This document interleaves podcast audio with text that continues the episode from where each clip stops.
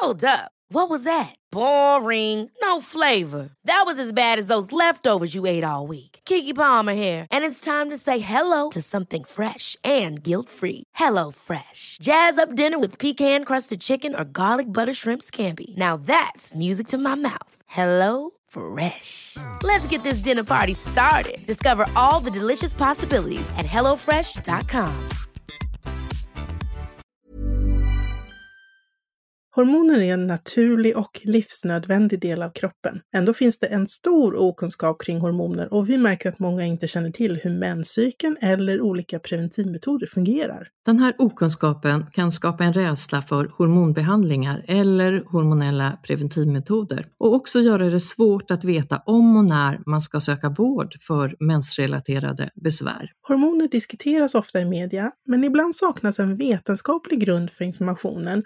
Och osanningar och myter sprids och får fäste. Vi på Babys podcast tror att kunskap kring kroppen och dess funktioner bidrar till en stärkt självbild och ett ökat välmående hos kvinnor. Det är ju just därför vi gör den här podden. Kunskap är makt helt enkelt. Därför vill vi tipsa om en hemsida där du kan få den vetenskapligt grundade fakta du behöver och förtjänar. Hormonguiden punkt se är ett initiativ av Gedeon Richter och är en hemsida framtagen i syfte att öka kvinnors kunskap om hormoner. Som barnmorska och gynekolog gillar vi verkligen den tydliga informationen med bra bilder, strukturerad genomgång av menscykeln och preventivmedel. Gör dig själv en tjänst och skaffa dig mer kunskap om din kropp och dina hormoner.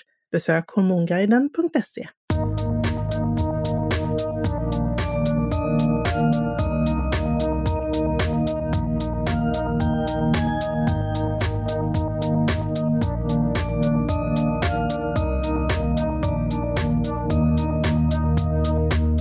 Hej, välkomna till Babys podcast med mig Karin, förlossningsläkare. Med mig Carina, barnmorska. Idag har vi en fantastisk gäst. Du kan presentera dig. Jag heter Stefan Johansson och jag är barnläkare för nyfödda barn och jag är också docent.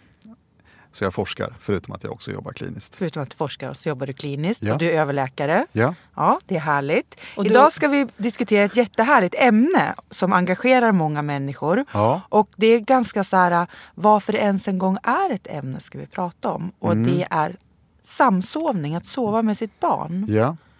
För Stefan, du har ju varit här hos oss tidigare. Ja. Och många har hört av sig och vill veta...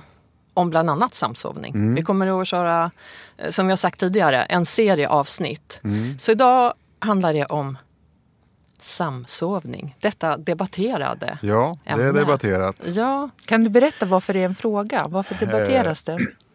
Samsovning är ju någonting som man numera avråder ifrån från Socialstyrelsen. Och anledningen är att eh, det finns en... Eh, Det finns en diskussion kring samsovning och risken för plötslig spädbarnsdöd. Eh, och eh, å andra sidan så är ju det samsovning är någonting som många föräldrar gör med sina nyfödda barn. Eh, så att eh, det finns en krock mellan vad man känner att man vill och behöver och vad myndigheterna eh, råder den att göra.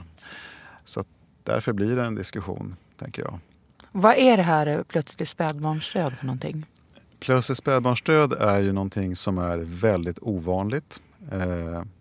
Det är, det är egentligen en uteslutningsförklaring.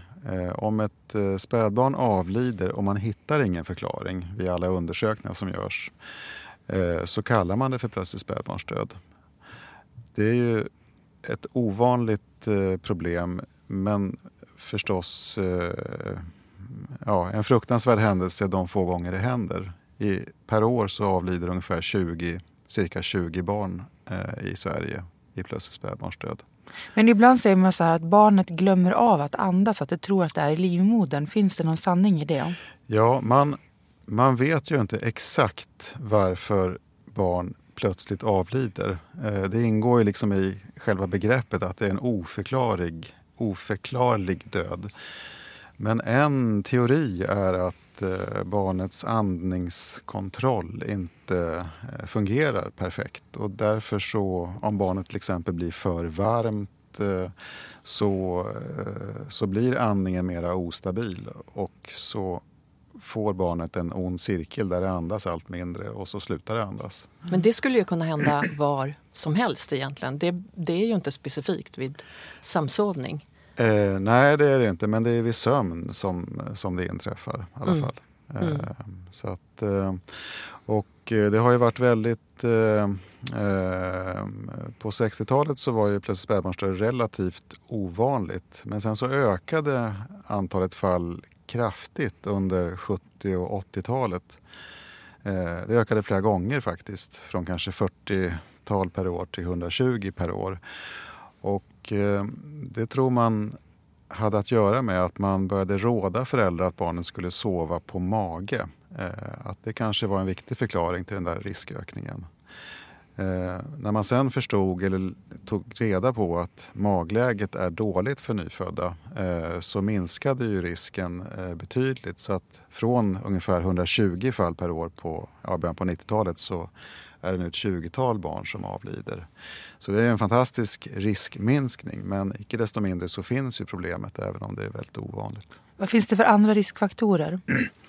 eh, förutom att man ska sova på rygg, eh, som är det viktigaste rådet, så är ju att inte utsätta nyfödda för rök, alltså nikotin, eh, cigarettrök. Det kanske är det näst viktigaste rådet.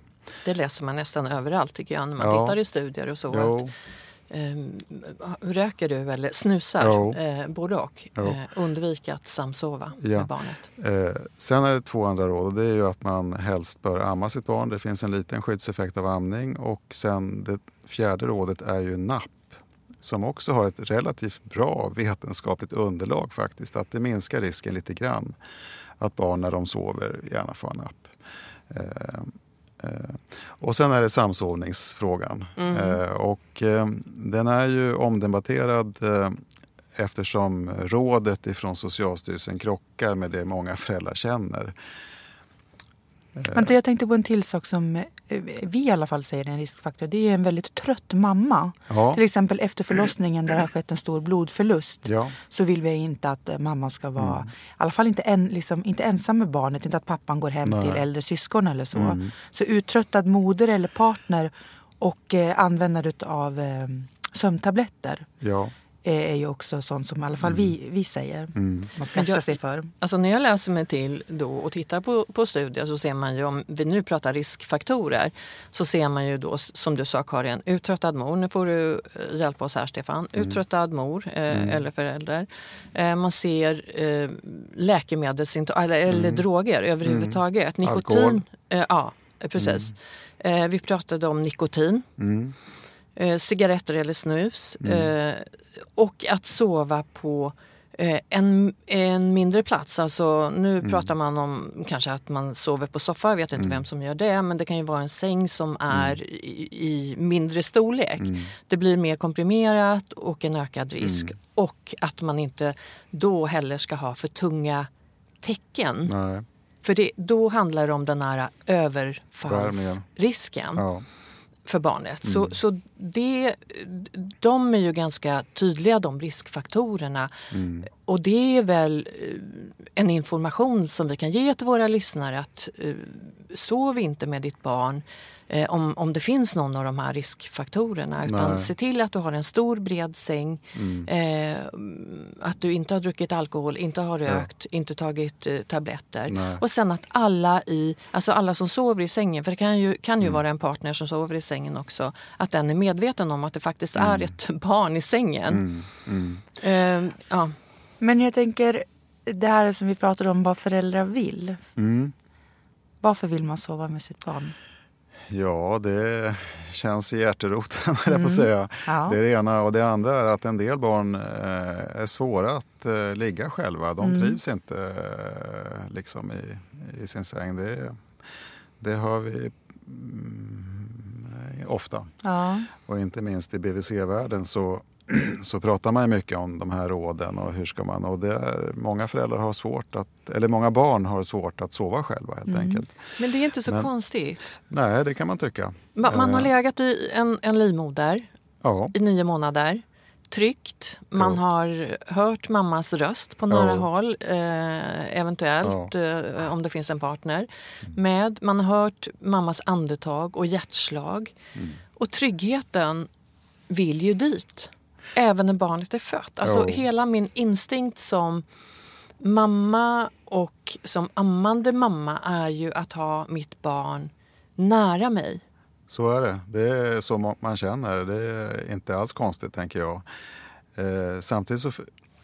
Det är ju den här balansgången mellan att eh, göra som man känner och vad man eh, ja, har försökt ta reda på med hjälp av att göra forskning och så.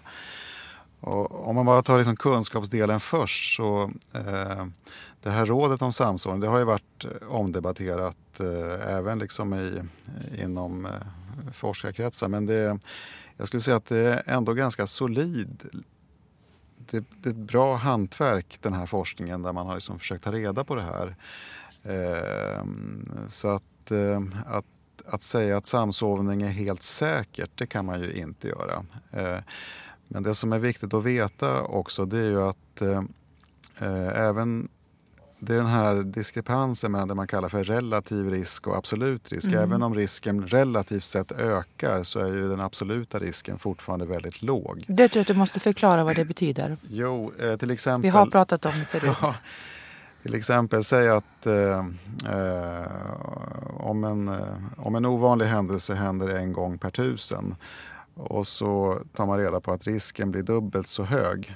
Då låter det jättemycket att risken blir dubbelt så hög. Eh, men i absoluta tal så ökar ju risken från en till två per mm. tusen. Det vill säga det är ändå väldigt, väldigt låg risk. Mm.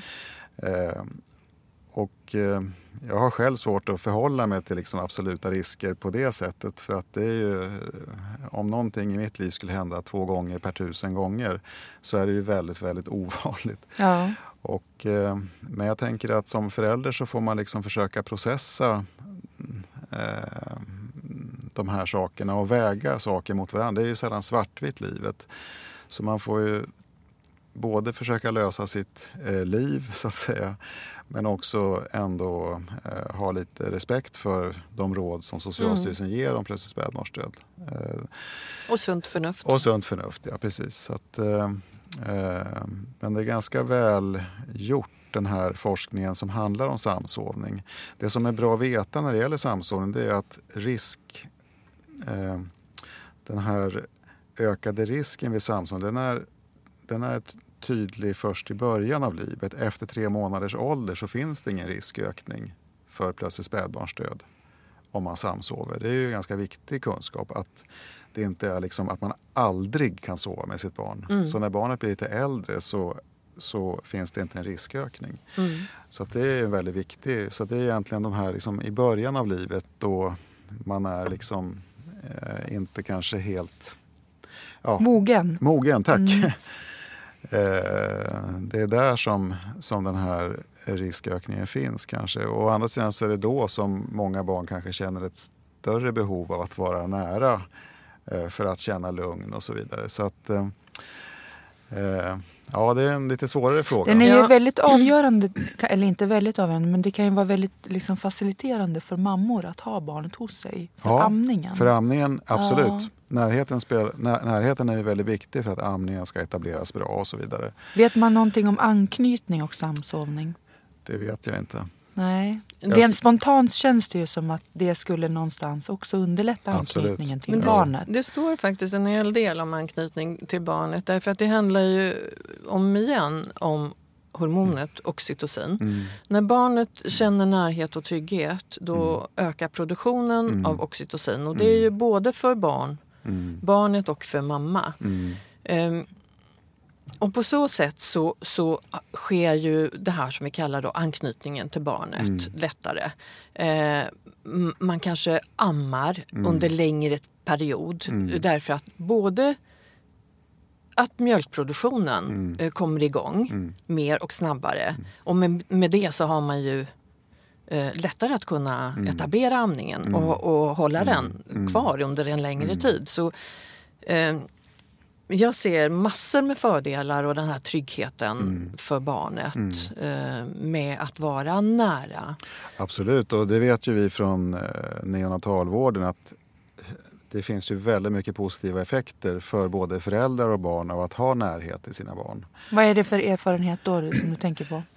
Nej, men vi vet ju att eh, sitter man hud mot hud med sitt barn, eh, om barnet är för tidigt fött till exempel, så blir ju både föräldrarna eh, mer psykiskt välmående, alltså känner mindre stress och oro, och eh, även barnet upplever ju lägre stress. Det har man ju mätt till exempel. Man har mätt stresshormoner hos barn som ligger hud mot hud och man ser att det minskar till exempel.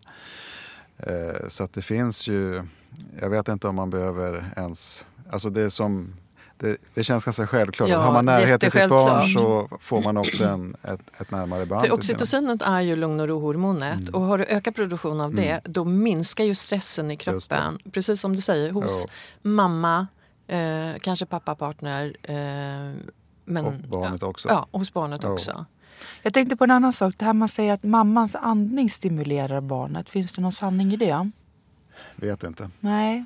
Det sägs många saker runt det här men, det som vi säger liksom generellt men som kanske inte ja. är direkt evidensbaserade. Ja, eller så är inte påläsbara. Men eh, jag, jag tänker att det är ju det är som så självklart att, eh, att barnet liksom behöver närhet till sina föräldrar. Eh, jag tänker att eh, det är ju eh, både något man känner som förälder. Jag har samsovit med båda mina barn. Ja. De vill fortfarande sova med mig. Det är deras ja. högsta önskan varje kväll. Och det får de göra om jag inte ja. har operationsdag. Nej, men eh, det är ju... Eh, vi, vi har inte heller följt de här råden liksom till punkt och pricka, för det har inte gått. Det liksom. går inte. Att, Nej, men gör man det med något råd? Det, det handlar ju om nej, att, att se till så, sitt barn och mm. sina behov också. Jo. Och jag tänker andetaget eller andningen, mammas andning, eh, som jag sa, barnet har levt med mammas eh, andningsmönster mm. och det är klart att det eh, som andra saker spelar ju roll för tryggheten. Mm. Men det är det man tänker då, stimulerar det barnet själv att andas, andas eller känner barnet sig bara så lugnt så den själv slutar andas? Ja, ja, förstår men, du skillnaden? Ja, ja jag förstår ja, vad du säger. Men, jag har ingen bra undrar, svar. Men... men det undrar jag om, jag menar, andningen är ju en sån intern process. Jag undrar om, ba, om mammans andning mm. gör att barnet andas. andas. Ja. Mer skapar trygghet tror jag. Jag tror att det mer handlar om att eh, skapa trygghet mm. och lugn och ro mm. och så. Eh. Och då är det frågan, är stimulerar det barnet att andas själv eller stimulerar det den här omogna liksom, andningscentret att inte upprätthålla sin det, andning? Det är det, det som är frågan. Det som, det som man framförallt tänker kring, kring samsåren, det är att man blir för varm till exempel. Att man får mm. ett tungt duntäcke över mm. sig eller att det blir... Ja, det, att, att det är ju det som man spekulerar kring. Mm. Att det är det som mm. utgör liksom, risken. Eh, och Och därför så, det finns ju ganska mycket, en, en variant att liksom ta hand om det är att barnet får sin egen bädd i bädden. Mm. Eller att man ställer spjälsängen in till föräldrarnas säng med neddragen grind och så vidare. Mm. Så att man är nära fast inte direkt liksom mittemellan två föräldrar och ett tjockt duntäcke. Mm. Det är ju kanske framförallt det som man vill undvika, eller bör undvika. Hur är det med för tidigt födda barn? Ser man någon skillnad om barnet ja, kommit där vecka trettiofyra trettiofem? Apropå relativt sett ja. så har ju små för tidigt födda barn en ökad risk, eh, brukar man säga, för att det finns data på det. Eh, men återigen så är det svårt att sortera ut eh, om det verkligen är den för tidiga födseln eh, som är förklaringen. Mm. Men det har funnits, det har funnits neonatalavdelningar som har föreslagit andningslarm om barnet är väldigt litet vid födelsen, alltså ja, typ under kilot och så. Mm. Mm. Hur fungerar de? Andningslarm? Ja. Ja, det är verkligen också att ge sig in i en, en svår fråga. Ja. Men eh, man kan säga så här, andningslarm... Vad sa du? En, en kort version. Ja, andningslarm är ju för det första ingenting som rekommenderas av någon eh, sjukvårdsinrättning. Eh, de fungerar så att det är en, en sensor som man tejpar fast på magen och som registrerar rörelse. Eh, så att när barnet andas så rör sig, rör sig magen lite grann och då känner sensorn av det. Så då har barnet andats enligt... Det kan larmet. Man använda inom vården, men inte sen. Det är inte ja, för hemmabruk. Vi, vi använder det knappt inom vården nej, heller nej. faktiskt. Mm. Men Det finns. Men det finns ju. Mm. Så är det. Och en del föräldrar vill använda det. Men det finns väldigt svagt underlag att det skulle ha någon skyddseffekt. When you're ready to pop the question, the last thing you want to do is second guess the ring. At Blue Nile dot com, you can design a one-of-a-kind ring with the ease and convenience of shopping online. Choose your diamond and setting. When you find the one, you'll get it delivered right to your door.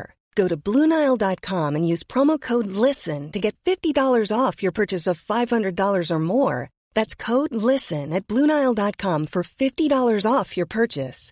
Blue Nile dot com, code LISTEN. Even when we're on a budget, we still deserve nice things.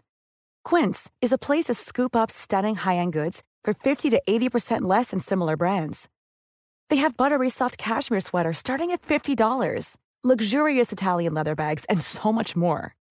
Plus, Quince only works with factories that use safe, ethical, and responsible manufacturing.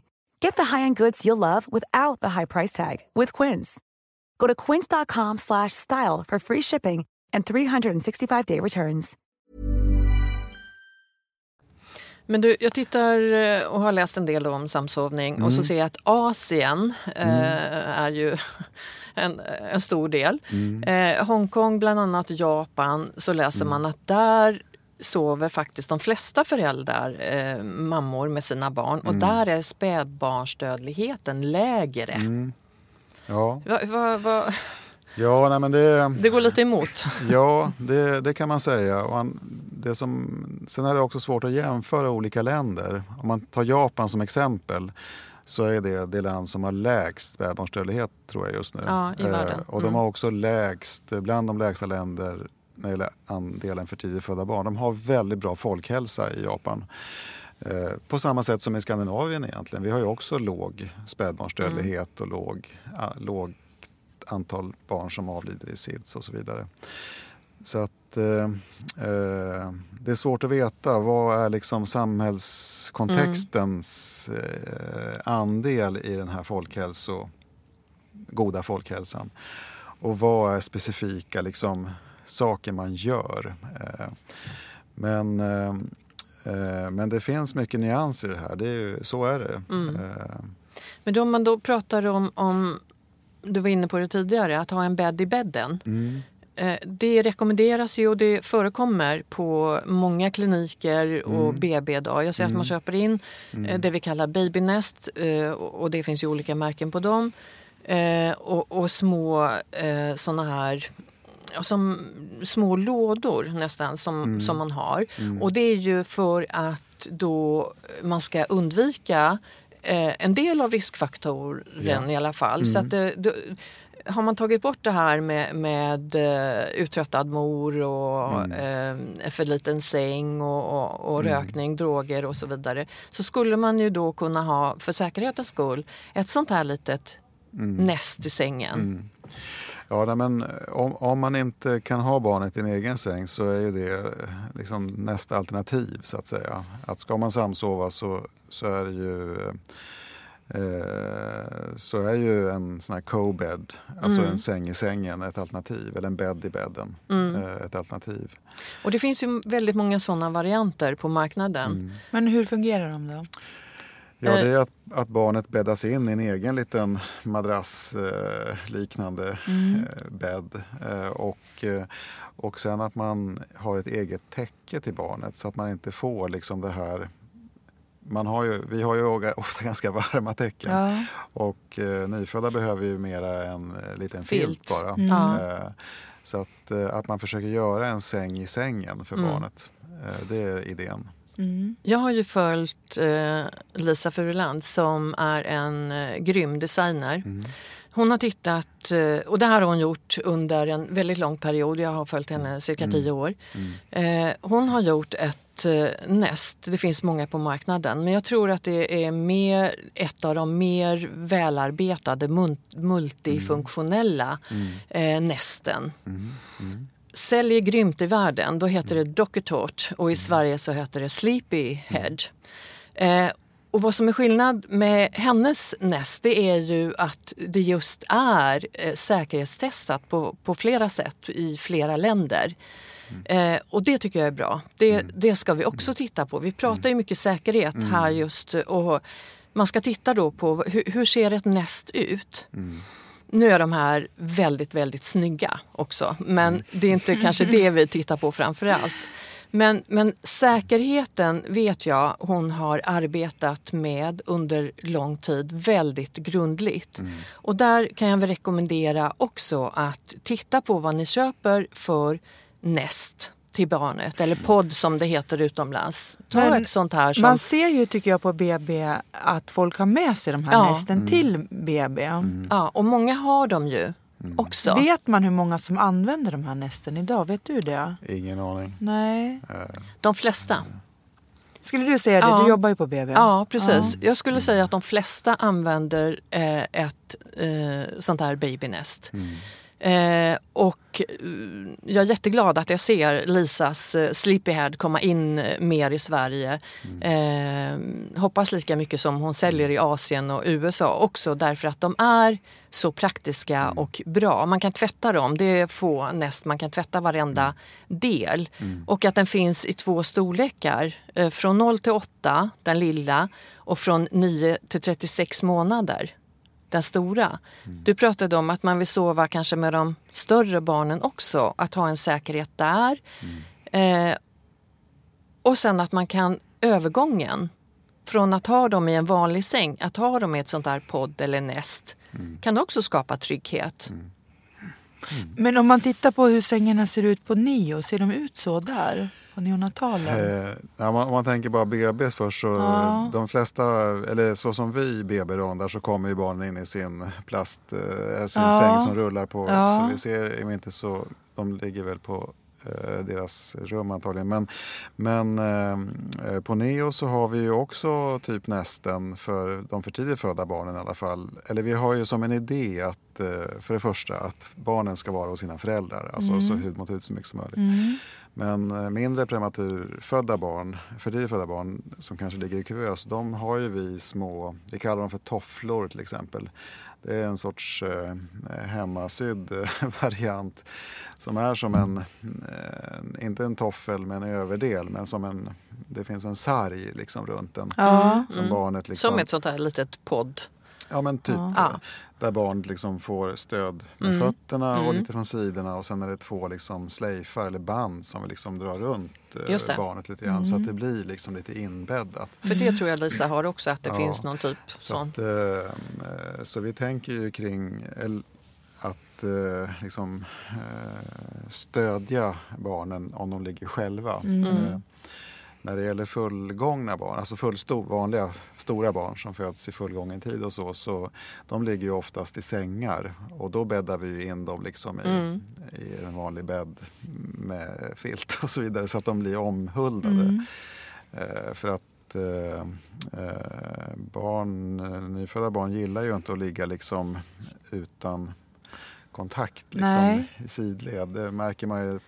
Bara som ett exempel, när, om man ska byta blöja på, på ganska nyfödda barn så brukar en del barn inte gilla det. För de hamnar liksom på en, bara en tom yta. Ensamma och, i rymden. Ja, men de, det är som att de tappar orienteringen nästan ibland, brukar jag tänka. Ja. Att de blir liksom ja. obekväma med att ligga liksom helt mm. i det fria på ett bord. Eh, men skulle de här nästen vara för stora? Man kanske skulle ha en mindre variant av be Lisa Furuland med Sleepyhead och göra en mindre variant. Köra. Ja, nej, men de får komma och titta på hur vi gör eller hur det ser ut eh, hos oss. För att eh, när det gäller hos oss också så är det, det här med hygien väldigt viktigt. Vi tvättar ju de här i nittio mm. grader om jag minns rätt. Så att, eh, och här går det ju att tvätta de här och, och de har en, en genomsläpplighet för, för luft och så vidare. Och, och det, det handlar ju om fokus på, på och, säkerheten. Och. Nej, men eh, hon får komma och titta hur vi ja. gör, om hon kan komma med några designtips. Tips till dig Lisa. På eh, nyföddhetsavdelningarna så behöver mm. de din hjälp att få eh, bra sådana här multifunktionella mm. näst. Ja. Men va, vad säger du som barnläkare eh, om samsovning?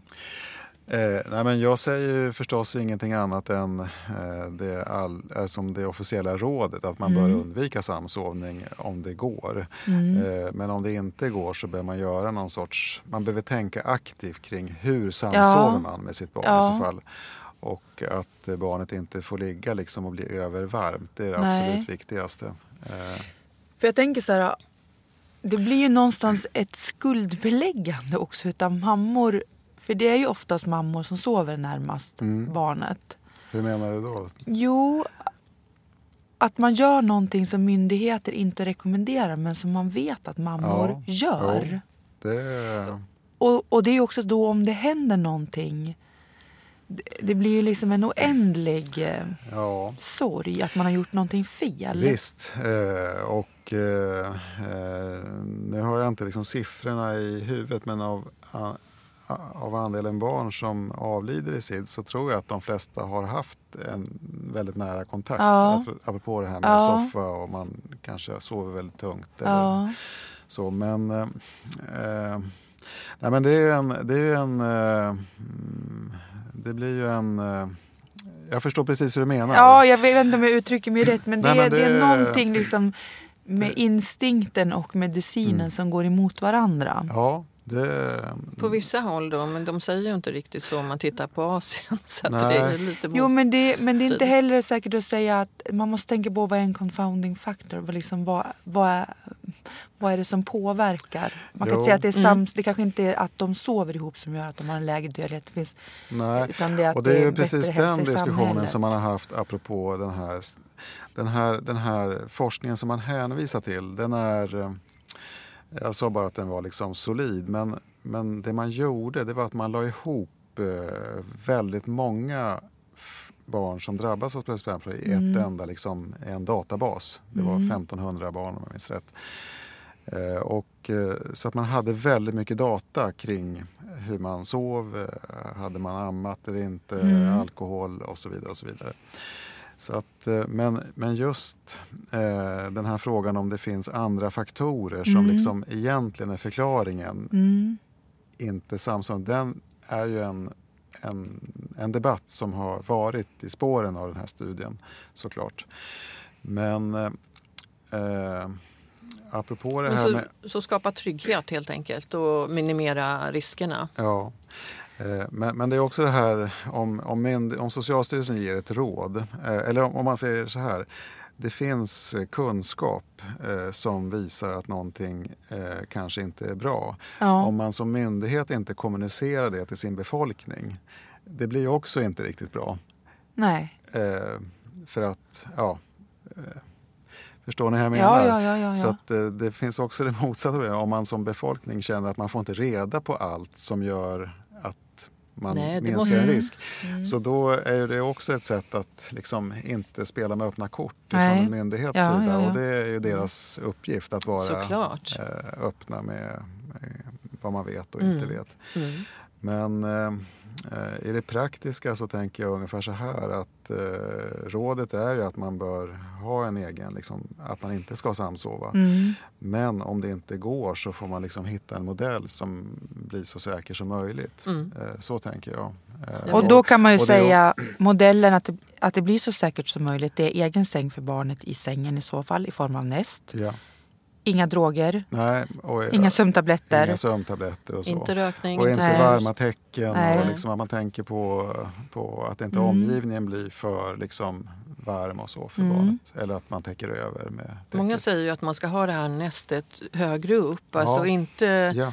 att de har det i, vid sitt huvud. För ja. då är ju den här ja, överfallsrisken ja. Ja. Äh, lägre. Nej. Exakt, Nej. exakt. Så, att, så då, då mm. är, men det är barnet jättebra lite mer safe. Mm. Oh. Upp med nästet mellan... Alltså vid, vid kuddhöjd. Ja, vid kuddhöjd. Ja, ja. Att, man, att, att barnet ligger ganska högt i sängen. Ja. Det ja. är bra. Mm. Inte, mell, inte liksom vid brösthöjd. Nej. Då. Mm. Och, och även om, om barnet ligger bredvid i en spjälsäng så kan man ju ta nästet till spjälsängen. Ja, ja. För att få den där inbäddningen och tryggheten ja. som du pratade om. Precis, som ni är... försöker ha även på, på neo, på neo ja. till de Nej, men det är för tidigt födda eller sjuka barnen. Det är ju en konst att få barn att sova i sin egen säng. Apropå, det är ju svårt att fosterbarn.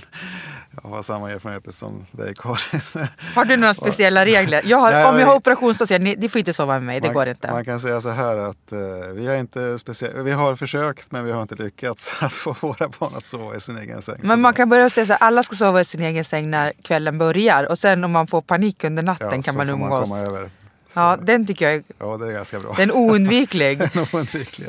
Men då får de sova i, då kan de sova med eller utan näst. Ja. Med eller utan trettiosex månader vet jag, ja, fler. Alltså barn som är flera år som, ja, har sovit i också. Men det handlar väl kanske om den här eh, tryggheten. Sova, ja, på vi rygg. Vi vill alla också ha trygghet. Ja. Ja. Men alltså vi vill ändå säga att sova på rygg, det är det vi rekommenderar. Det är absolut viktigaste mm. rådet. Mm.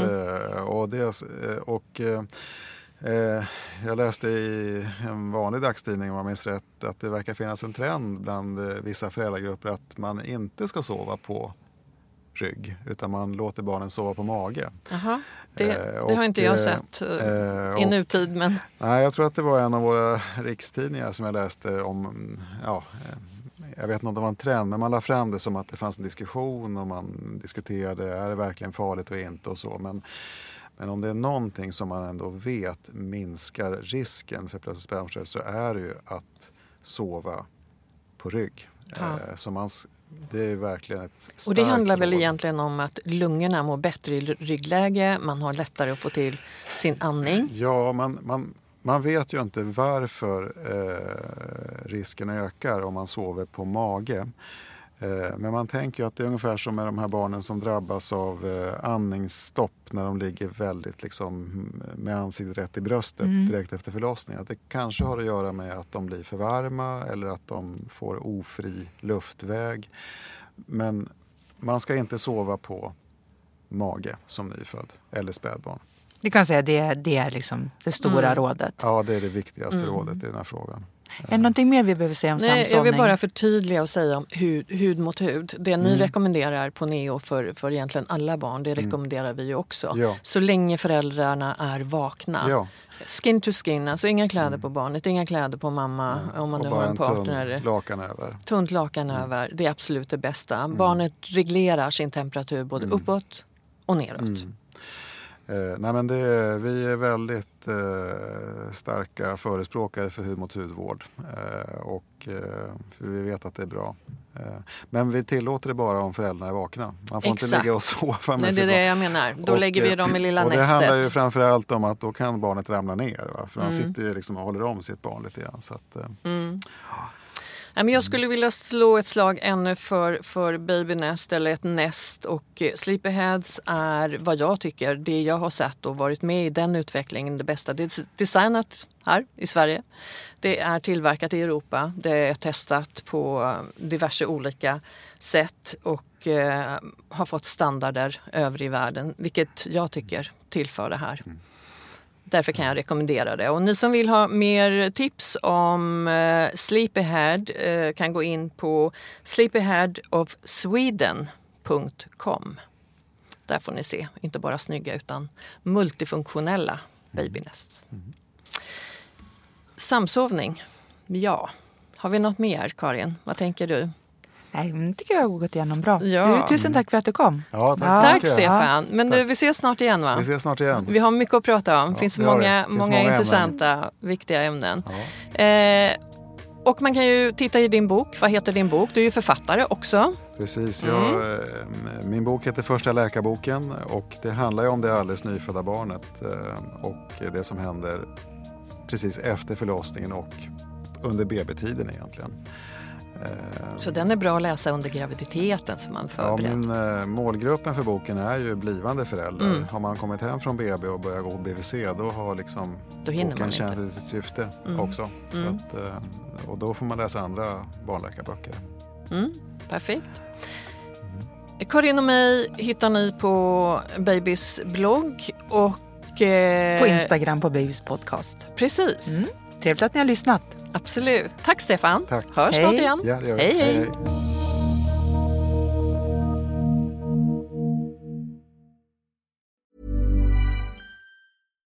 Hi, I'm Daniel, founder of Pretty Litter. Cats and cat owners deserve better than any old-fashioned litter. That's why I teamed up with scientists and veterinarians to create Pretty Litter. Its innovative crystal formula has superior odor control and weighs up to eighty percent less than clay litter. Pretty Litter even monitors health by changing colors to help detect early signs of potential illness. It's the world's smartest kitty litter. Go to pretty litter dot com and use code ACAST for twenty percent off your first order and a free cat toy. Terms and conditions apply. See site for details. Ever catch yourself eating the same flavorless dinner three days in a row? Dreaming of something better? Well, HelloFresh is your guilt-free dream come true, baby. It's me, Keke Palmer. Let's wake up those taste buds with hot, juicy pecan-crusted chicken or garlic butter shrimp scampi. Mm. Hello Fresh. Stop dreaming of all the delicious possibilities and dig in at hello fresh dot com. Let's get this dinner party started.